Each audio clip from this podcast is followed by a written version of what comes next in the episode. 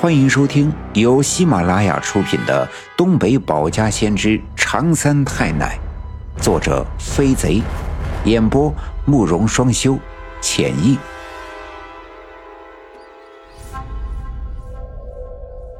第二百七十七章：十字路口烧纸祭拜，一阵风起，魂飞仙山。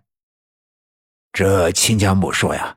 加工厂马上就要发生一场灾难，让我跟着他，不然呀会性命难保。这亲家母去了一百多天了，这突然大半夜的出现，把我吓得够呛，不知道是人是鬼。不过我看他手里拎着大勇，再加上他生前是那么的心地善良的一个人，我知道呀，他肯定不会坑害我。于是我就跟着他往外走。一转弯就躲到了大石碑后面，他嘱咐我就在这里等着，不管出啥事都别出来，不然的话会坑害了大勇这孩子。我老爷端起我妈沏好的一杯茶水，喝了一口，继续说道：“他的话呀，我是一点都听不明白，我不知道这加工厂好好的会出什么事儿，更不懂为啥不能出去。”出去了，为啥会坑害大勇这孩子？他说完，一闪就不见了，只剩下大勇和我躲在大石碑的后面。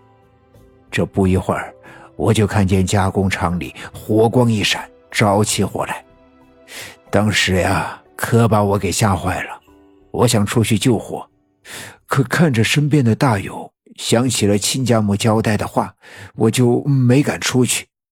眼睁睁的看着火苗一下子窜上了房顶，再后来人们就来救火，我看见你顶着棉被就往里冲，担心你出事儿呀，这才跑了出来。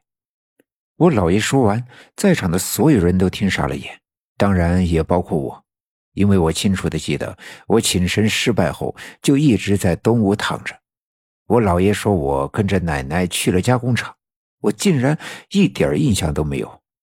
我只是在梦里梦见了加工厂着火，难道梦里的果然是真的？可这是咋回事呢？其实昨晚发生的一切我都无法想通。就拿我请神来说，我完全是按照我奶奶跳大神的流程，一丁点也不差的照搬照抄做的。我好歹也是什么火神的儿子转世。前生好歹也是个神仙，按理说，就算不用敲太平鼓、不念口诀，请神也不该是难事。可老仙儿们似乎一点面子也没给我。再说了，就算不给我面子，老仙儿不来也就算了，为什么在我姥爷这里还有另外一个我？我奶奶的金身现世，怎么不来找我？那个另外的我是怎么出现的？为什么我奶奶反复的嘱咐我姥爷，见到发生什么事都千万别出去？这要是出去了，为什么会坑害到我？我绞尽脑汁，也无法从中找到合理的逻辑。我知道，想弄明白这些啊，就一定要见到我奶奶。可那个马鞍一直没有变出枣红马来。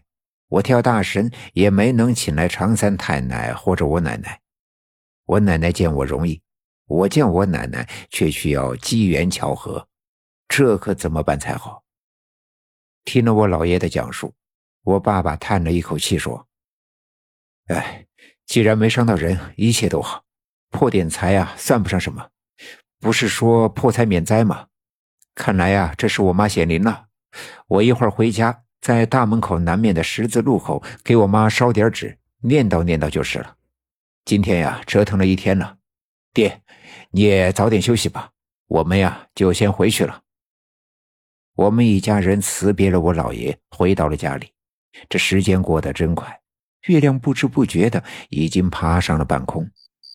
今晚刘家镇的上空万里无云，于是月亮的光也愈发的明亮。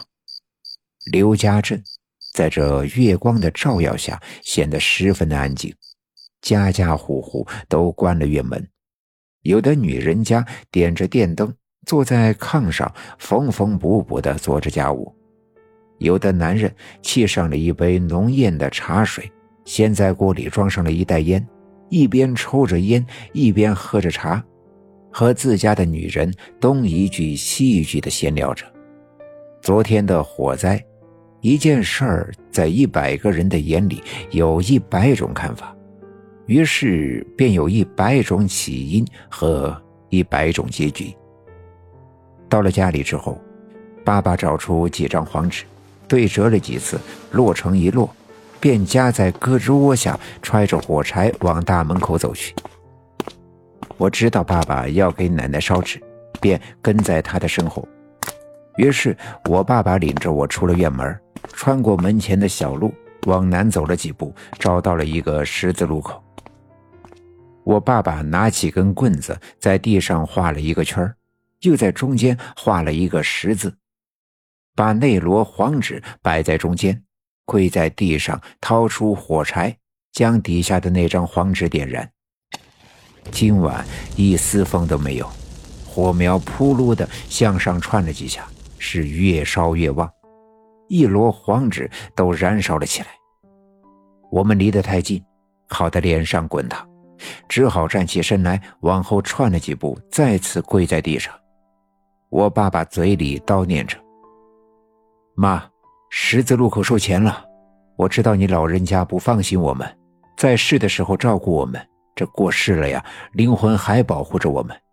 您老在的时候呀，我们当儿女的没能尽到孝道。”现在也只能多给你烧点纸钱，您在那边呀随便的花，缺了呀就给我们托梦。